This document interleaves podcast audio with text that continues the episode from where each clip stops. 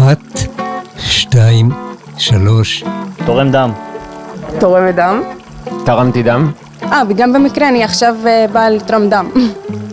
צינור דם. צינור הדם?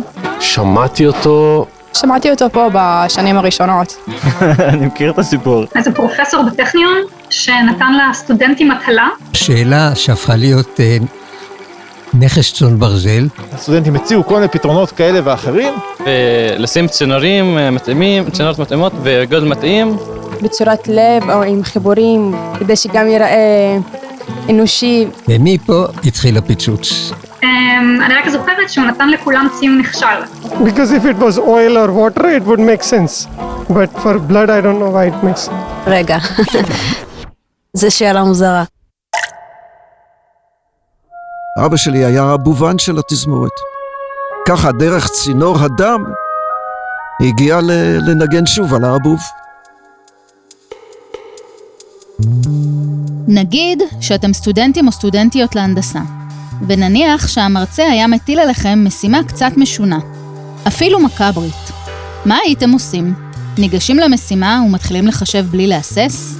או עוצרים רגע לשאול שאלות מוסריות?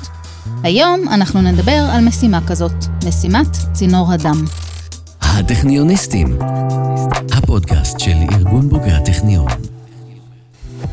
אני רותי דונג, ואתם מאזינים ל"הטכניוניסטים", הפודקאסט של ארגון בוגרי הטכניון.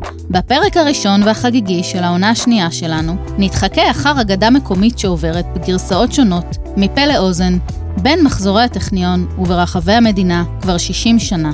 יצאנו למסע כדי לגלות אחת ולתמיד את הסיפור האמיתי מאחורי תעלומת צינור הדם. הטכניוניסטים. הטכניוניסטים.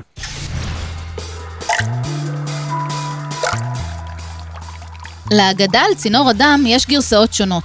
ברובן, גיבור הסיפור הוא פרופסור חיים חנני, זכרו לברכה. חנני, פרופסור למתמטיקה בטכניון, שימש בתחילת שנות ה-60 המשנה לנשיא הטכניון לעניינים אקדמיים. כמו שאנחנו קוראים לזה, המנלה. פרופסור חנני היה מוטרד מהכשרת הסטודנטים בטכניון. הוא לא היה מוטרד כלל מיכולותיהם הטכניות ומהידע המקצועי שהם רוכשים במוסד, אלא מכך שלא היה לטעמו מספיק עיסוק בשאלות הומניות, מוסריות ופילוסופיות. והסטודנטים לא למדו לימודים כלליים או קורסים מרחיבי דעת. כדי לשכנע את הסנאט בנחיצותם של הלימודים ההומניסטיים, החליט פרופסור חנני לערוך ניסוי. הוא כינס כמאה סטודנטים להנדסה והציג בפניהם שאלה. אני מכיר פחות או יותר, אני... אה, בעבר בראיונות אה, כניסה לטכניון, אה, שאלו שאלה, שאלה טכנית על... מה הדרך הכי יעילה? לתכנן צינור שיעביר דם ממקום אחד למקום שני, אני לא זוכר את הפרטים. או תעלה או צינור, הובלת דם, מחיפה לתל אביב. בין חיפה לתל אביב או משהו כזה. בין אילת לנהריה, לא יודע, איפשהו בצפון כזה. לא זוכר מאיפה, לאילת אני חושב. שיוביל דם מהצפון לדרום. שיעביר דם עד אילת. אני לא זוכרת מאיפה לאיפה או כמה דם, זה לא הדברים החשובים. מה שהבנתי זה היה שפשוט אה, כל הסטודנטים... הסטודנטים ישר שינסו מותניים ונכנסו למלאכת uh, התכנון. הם כאילו דיברו על הצד הטכני של איך לעשות את זה. וכל השאלות שאלו אותו היו הנדסיות על מה יהיה האופי של הצינור ותוואי שטח ודברים כאלה. נכנסו את זה, איזה חומרים תשתמשו, כל מיני זה, והפתיע מאוד את ה... מרצה שאף נפש חיה לא שאלה מה הסיבה שצריך להוביל דם לאילת, כי זה קצת שאלה הזויה. אף אחד לא שאל, רגע, למה בכלל צריך צינור דם? בשביל מה צריך צינור להובלת דם? וזה היה כאילו סימן רע. אני רק זוכרת שהוא נתן לכולם ציון נכשל. הסטודנטים קפצו מיד על האתגר ההנדסי. כשסיימו, הטיח בהם חנני שהם נכשלו. זאת מכיוון שאף אחד מהם לא שאל שאלות מוסריות. לאיזו מטרה נדרש לתכנן צינור דם? של מי הדם שיזרום בצינורות? ולמה הוא ניגר? חנני הציג את הממצאים שלו בפני הסנאט, שהזדעזע עמוקות. הצעתו של חנני לשלב לימודים הומניסטיים בתוכנית הלימודים של כל סטודנט בטכניון התקבלה מיד. האגדה על צינור הדם כבר מזמן פרסה כנפיים, יצאה מתחומי הטכניון, והפכה למשל מקומי ישראלי על מוסר וטכנולוגיה. כך למשל כותב רועי ברק מגלובס במאמר המבקר חברת ייעוץ אסטרטגי שיעצה לממשל האמריקאי לפגוע במהגרים. פרשת צינור הדם מלמדת אותנו מה קורה כאשר בני אדם שוכחים את האנושיות שלהם והופכים לטכניים. כתב עיתון הארץ גדעון לוי הזכיר את סיפור צינור הדם כדי לבקר את התנהלות ישראל בשטחים. אגדה ומציאות, ישראל נכשלת עכשיו במבחן צינור הדם שלה. וחבר הכנסת עוזי לנדאו הזכיר את האגדה כדי לפאר את הטכניון בישיבה בכנסת לציון 75 שנה לייסודו. התוצאה מזה הייתה שהטכניון הכניס את הלימודים ההומניסטיים, ולימדו שם מורים גדולים כמו פרנק פלג, ישעיהו ליבוביץ' וישראל אלדד, עליהם השלום. משום שגישת הטכניון הייתה שלא על הטכנולוגיה לבדה יחיה האדם. הטכנולוגיה הולכת עם רוח, ורק יחד מגיעים להישגים גדולים.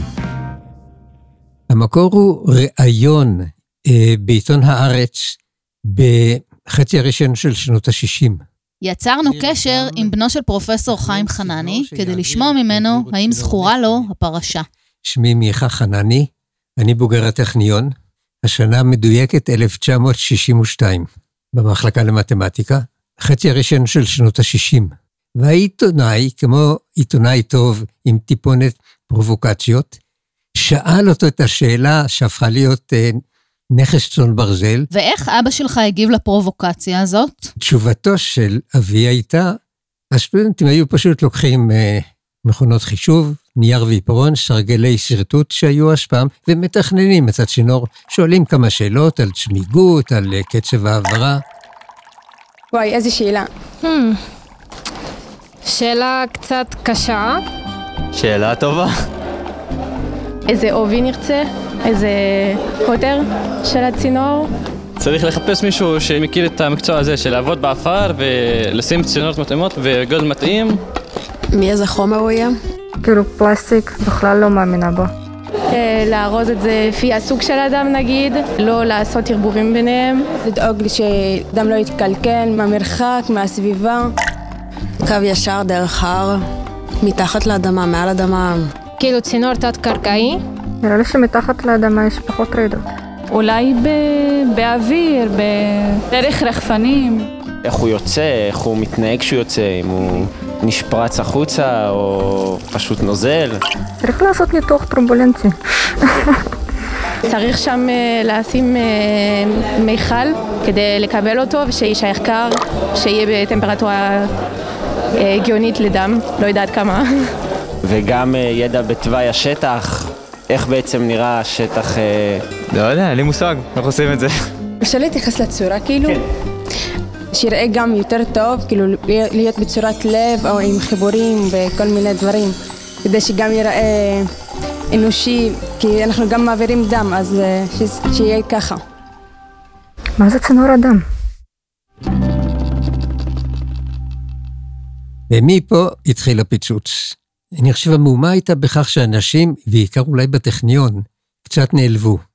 מה זאת אומרת, אנחנו מגדלים מין אה, דור צעיר של אנשים חסרי כל מחויבות חברתית, חסרי כל אה, חשיבה אנושית? התגובה הייתה, אני חושב, בעיקר תגובה של עלבון, ולאט לאט זה עבר למשהו יותר מעשי, לפתח את התוכנית שאכן פותחה, וזה שכל סטודנט בטכניון בשנתו הראשונה או במהלך שנות לימודיו, חייב לקחת מספר נקודות קרדיט אקדמיות בתחומים חברתיים. וזה הצליח. בשנת 1959 הסתיימה הנחתו של קו צינור 16 אינץ' שהוביל נפט מאילת ועד חיפה. לכן סביר שהמושג לא היה זר למרצים ולסטודנטים בטכניון באותה עת. מכאן יש להניח שגם היווה מקור השראה לשאלת קו צינור הדם של פרופסור חנני. אפשר גם לציין את כמובן את הנחת קו מוביל המים הארצי, שחנוכתו הייתה בדיוק בשנת 1964. בעזרתו של איתי קרן, האחראי על הארכיון ההיסטורי בטכניון, הצלחנו לאתר מספר כתבות משנות ה-60 המתייחסות לסערה שנגרמה בעקבות הכתבה בעיתון הארץ. כך נכתב בעיתון למרחב בספטמבר 1963. עיתונאי שכתב סדרת מאמרים על הטכניון ביקש לשמוע מפרופסור חנני את דעתו על הצלחת הניסוי הזה והשפעתו על הסטודנטים. העיתונאי מתייחס כאן לניסיון לשלב לימודים הומניסטיים בתוכנית הלימודים של כל הסטודנטים בטכניון. השואל בחר בדרך ציורית להציג את שאלתו. הוא שאל, כיצד לדעתך ינהגו בוגרי הטכניון אם מעבידם הפרטי או הציבורי יטיל עליהם לתכנן צינור ממתכת שיתאים להזרמת דם אדם מאילת לחיפה? האם היו רואים לפניהם רק משימה טכנית הנדסית מרתקת, או שהיו מתעניינים גם מניין יבוא אותו הדם? מובן שהייתה זו שאלה היפותטית. הפרופסור חנני נענה לאתגר והשיב 90% מהם לא ישאלו כל שאלות, ויגשו במלוא המרץ והידע לפתרון כל הבעיות הטכניות וההנדסיות הכרוכות בביצוע המשימה. עם זאת, מיהר פרופסור חנני להעיר כי לדעתו לא יימצא גוף כלשהו שיטיל על עובדיו משימה מפלצתית מעין זו. מהדברים עולה שפרופסור חנני סבר שהסטודנטים לא יעמדו בפני דילמה כזו. בהמשך השיחה הרחיב המשנה לנשיא הטכניון את הערכותיו על מה שכינה מטענם ההומניסטי של הסטודנטים. מי שנתבקש להסביר פשרה של הגדרה זו, טען כי רוב הסטודנטים הם אנאלפביתים הומניים ופוליטיים, והביע את חרדתו מפני גורלה של המדינה שבה סנדלרים עוסקים באטום. בכתבה בעיתון למרחב מספטמבר 1962 מדווח כי הטכניון יכניס לתוכנית הלימודים שיעורי חובה במקצועות מדעי הרוח והחברה. ואז בגלל זה התחילו קורסי מל"ג, דברים כאלה. וזה היה סיפור למה צריך קורסים הומניים בטכניון. שסטודנטים לא יצאו רק מהנדסים, אלא גם טיפה מעבר לזה. וזה למה אנחנו צריכים לעשות את הפילוסופיה היהודית בימי הביניים וכל מיני שטויות כאלה. וזה עוזר, אתה חושב? לא.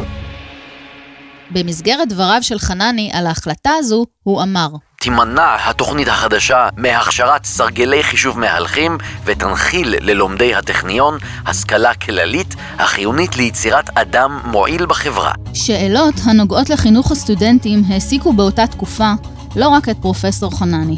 בביטאון אגודת הסטודנטים בטכניון, כל הסטודנט, פורסמה כתבה ב-1958, שכותרתה האם דרושה פעילות ציבורית או מפלגתית של הסטודנטים? בכתבה האמורה בעיתון למרחב סופר כי לאה פורת מ"כל ישראל" הגיעה לחיפה כדי להקליט שיחה עם הסטודנטים בטכניון. התרשמותם מחוסר שליטתם בסוגיות אקטואליות ובבעיות האומנות והחברה הניעה אותה לכתוב רשימה ביקורתית שעוררה סערת רוחות בהנהלת הטכניון, ואשר בעקבותיה הועלתה אז לראשונה ההצעה להכליל מקצועות הומניסטיים בתוכנית הלימודים של הטכניון. רק לפני שנה, בהרצאה בפני ציבור של מוסמכי הטכניון, רובם מהנדסים ומנהלי מפעלים היום, השמיע הפרופסור דוד גינצבורג, שכיהן אז כממלא מקומו של נשיא הטכניון, דברי ביקורת חריפים על מטענם ההומניסטי הדל של תלמידי הטכניון, וכינה אותם סרגלי חישוב מהלכים על שתיים. אילו דילמות עשויות לעלות בעבודה הנדסית ומדעית? דילמות רבות. אם אנחנו צוללים ישר לתוך זה. זאת דוקטור דינה רפאל. אני דוקטור דינה רפאל, אני מלמדת אתיקה במחלקה ההומניסטית. אנחנו מדברים עם דוקטור רפאל כדי להעמיק בשאלות האתיות שעולות מתוך ההגדה על צינור הדם והדאגות של פרופסור חנני. בוגרי הטכניון הם בדרך כלל נמצאים בחזית הטכנולוגיה. הם נמצאים בארגונים המובילים. במקרה שלארגון יש בוגר שעבר הכשרה שהיא כוללת גם הכשרה אתית, אני נוטה להאמין שיבואו בחשבון הרבה מאוד שיקולים שאילולא החינוך האתי יכול להיות שמעבר לערכים הפנימיים שהוא מגיע איתם, שבדרך כלל מיוחסים למצפון, לא יהיה לו את התשתית הבסיסית התיאורטית להחלטות. למשל, בואי נחזור לצינור הדם. אז אני יכולה להגיד שלהגנת הסטודנטים שנבחנו, שהם בעצם נשאלו שאלה מאוד מסוימת, שאולי על פניו היא היפותטית, אבל אם אני אלך למקום הזה, אני עושה הנחה גדולה מאוד לסטודנטים, ואני לא רוצה להסתתר אחרי הטענה הזו ש, שהם יכולים היו לטעון אותה להגנתם, ואני לא אגן עליהם כאן. ומה שאני אגיד, זה שכדי שאפשר היה לקבל תשובות אחרות מהסטודנטים, צריך היה יותר מעורבות שלהם. כשאני מדברת על מעורבות, אני מתכוונת שסטודנטים צריכים לדעת שיש להם תמיד את הבחירה. כיום לא כל הסטודנטים בטכניון לומדים קורסים באתיקה. אני חושבת שלימודי האתיקה אה, צריכים להיות לימודי חובה, הם צריכים להיות מחויבים כחלק מכל אחד מתוכניות ההסמכה והלימודים, והם אה, צריכים להיעשות במחלקה ההומניסטית כמו שהם נעשים היום, כאשר אה, סטודנטים מגיעים אלינו ומקבלים את ההעשרה, בנוסף להעשרה הרגילה, גם קורסי בחירה. היום הם לומדים קורסי בחירה והעשרה במסגרת אה, עשר נקודות, צריך אולי להרחיב את זה ולהוסיף את האתיקה כחובה. המחלקה ללימודים כלליים נוסדה בשנת 1958, והייתה המחלקה ה-12 שנפתחה בטכניון. פנינו לאיתי קרן, האחראי על הארכיון ההיסטורי של הטכניון, כדי שיעשה לנו סדר בתהליך הקמת המחלקה ללימודים הומניסטיים, וכדי להבין האם ייתכן שאגדת צינור הדם התרחשה באמת. בראש המחלקה עמד פרופסור ינאי טאב, שהגיע לטכניון מאוניברסיטת שיקגו. הוא יצק לתוכה את תכניה הראשונים וגם לימד את הקורס יחסי אנוש בתעשייה. את הקרדיט ליוזמה מאחורי הקמת המחלקה העניק פרופסור טאב לרב אלוף יעקב דורי, נשיא הטכניון דאז, שעמד על הצורך בהקמת המחלקה המיוחדת אשר תעסוק בעיצוב דמותו החברתית של המהנדס הצעיר, על מנת שלא יהיה רק איש צר אופקים, אלא חבר וידיד נאמן, כהגדרתו, לקהילה ולסביבה האנושית בה הוא חי. במסגרת הלימודים ההומניסטיים בטכניון, הסטודנטים והסטודנטיות לומדים לא רק פילוסופיה ואתיקה, אלא מגוון קורסים מרחיבי דעת. לדברי פרופסור טאב, התפתחות התעשייה והטכניון, אלה שטבעו הכנסת מקצועות הומניסטיים אל תוך כותלי המוסד. על שהמהנדס יתמצא וישפיע גם בבעיות חברתיות ומדיניות, אה, נוסף לידיעותיו ההנדסיות טכנולוגיות. יחד עם זאת, חשוב להדגיש שתוכנית הלימודים בראשיתה הייתה מצומצמת למדי. מלבד אה, לימודי השפות, אה, מבחר הקורסים אשר הציעה המחלקה, הסתכם בשלושה בלבד.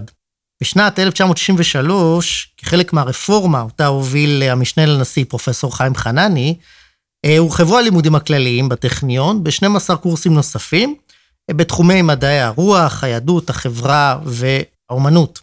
הקורס הפופולרי ביותר בקרב הסטודנטים והסטודנטיות, מסתבר, הייתה הרצאתו של פרנק פלג, אישים באולם המוזיקה. לפי הגרסה של מיכה חנני והכתבות משנות ה-60, נראה היה שהתשובה לשאלה שלנו היא שלילית, והסיפור הוא אגדה. אבל, בחיפושנו אחר פתרון התעלומה, נתקלנו בסיפור שטרף מחדש את הקלפים. שמי משה פינקל, אני אה, מהנדס מים, אה, בוגר הטכניון. למדתי טכניון משנת 67' אה, עד שנת 71' אה, או 72'. אל משה הגענו דרך תחקיר על פרשת צינור הדם, שערך זאב גלילי בבלוג שלו בשנת 2005. משה השאיר תגובה לכתבה, ובה סיפר על היכרותו עם הסיפור. האבא שלי היה פרופסור בטכניון, הוא הקים את הפקולטה להנדסה חקלאית. בערך באמצע תקופת הלימודים שלי בטכניון, אה, הוא אה, הוצב בתפקיד אה, מנהלי בתור המנלה, משנה נשיא לעניינים אקדמיים. אני חושב שהוא בא אחרי פרופסור חנני. הם היו, אני יודע שבסנאט הם היו בעלי ברית, ומטרת השאלה הייתה אם לראות אם מישהו מהם בכלל ישאל מאיפה הדם? דם של מי? מדוע יש דם? מדוע צריך צינור כזה? הגרסה של משה, לפיה הוא זוכר שאביו ערך עם פרופסור חנני את הניסוי, מעלה מחדש את האפשרות ששאלת צינור הדם אכן הוצגה בפני סטודנטים, ממש כפי שסופר בהגדה.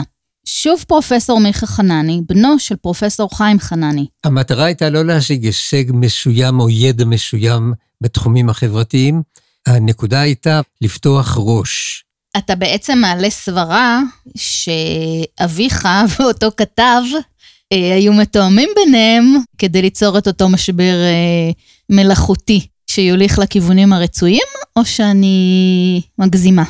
לדעתי את לא מגזימה, זה מאוד ייתכן שהיה תיאום. כי שאלה כזו היא באמת שאלה לשאול אה, בצורה פתאומית בריאיון, בעצם המטרה היא כאילו לבלבל את המרואיין, אבל כאן כנראה לא הייתה מטרה לבלבל את המרואיין. ולכן מאוד ייתכן שמה שאת אומרת זה נכון. הנושא לקידום היה הנושא הזה. צורת הביצוע הייתה, נקרא לה קצת מהומתית, אבל המטרה הושגה. בסופו של יום, או בסופו של פרק, איננו יכולים לדעת בוודאות האם יתקיים אותו מבחן מפוקפק בו נתבקשו סטודנטים לתכנן צינור דם. ולמרות שלא נדע מה היה שם באמת, נותרנו עם סיפור שהפך לגדול יותר מכל מציאות. ברגע שמשהו מקבל כל כך הרבה גרסאות, אבל התוכן הפנימי הבסיסי נשאר, זאת אומרת, זה נגע במשהו שחשוב לכל האנשים. ואולי נביא דוגמה, יש לנו שירים נהדרים שכתוב, המילים כתב כך וכך, הלחן כתוב עממי, שזה עממי. בואו לא נחשוב למה השיר הזה כל כך אהוב עלינו. לא חשוב מי חיבר אותו, העובדה שהוא אהוב עלינו, הוא נהפך להיות עממי, הוא כבר לא נחלתו של מישהו. אבל הרעיון, במקרה זה המוזיקה, מוצאת חן בעינינו עד היום. עד כאן הפרק הראשון בעונה השנייה של הטכניוניסטים. תודה לכל השותפים ליצירת הפרק. נמרוד עציון על התחקיר, עידו קינן על הבימוי, ותודה לסטודנטים בטכניון שהסכימו להשתתף במבחן צינור הדם שלנו. שלום, אני היה חיכי, אני לומדת הנדסת חשמל, וזו השנה השנייה שלי. אני דום ארנשטיין, לומד מדעי המחשב, סמסטר א', התחלתי עכשיו, יום שני שלי פה. שמי אלכסנדרה, אני לומדת תואר שני בהנדסה אווירונאוטית. My name is Tapish Agarwal. I am a postdoctoral fellow in aerospace engineering. אביטל זינגר, בוגרת 1976. שיר חן, פקולטה לארכיטקטורה. אודליה בלאיש, אני לומדת הנדסת חשמל ואני בשנה חמישית. קוראים לי עליה מסרי, אני מכפר נחף, זה ליד כרמיאל. שמי מוחמד מסרווה, בתואר שני במדעי המחשב. אביגיל דישי, פיזיקה. אורן חלילוב, אני לומד מדעי המחשב, שנה שלישית. אופיר אלישיב, אני לומד הנדסת חשמל. שחר מהנדסת חשמל. קוראים לי אסתר וורקן, בטכניון ארבע וחצי שנים. דניאל ספיר, הנדסה ביו-רפואית, שנה ד'. אני שחר, איצקו, שחר איצקו. אה, אני לומדת מדעי המחשב, שנה שלישית. קוראים לי אליסר כמאל אברהים, אני לומדת הנדסה כימית, שנה שנייה.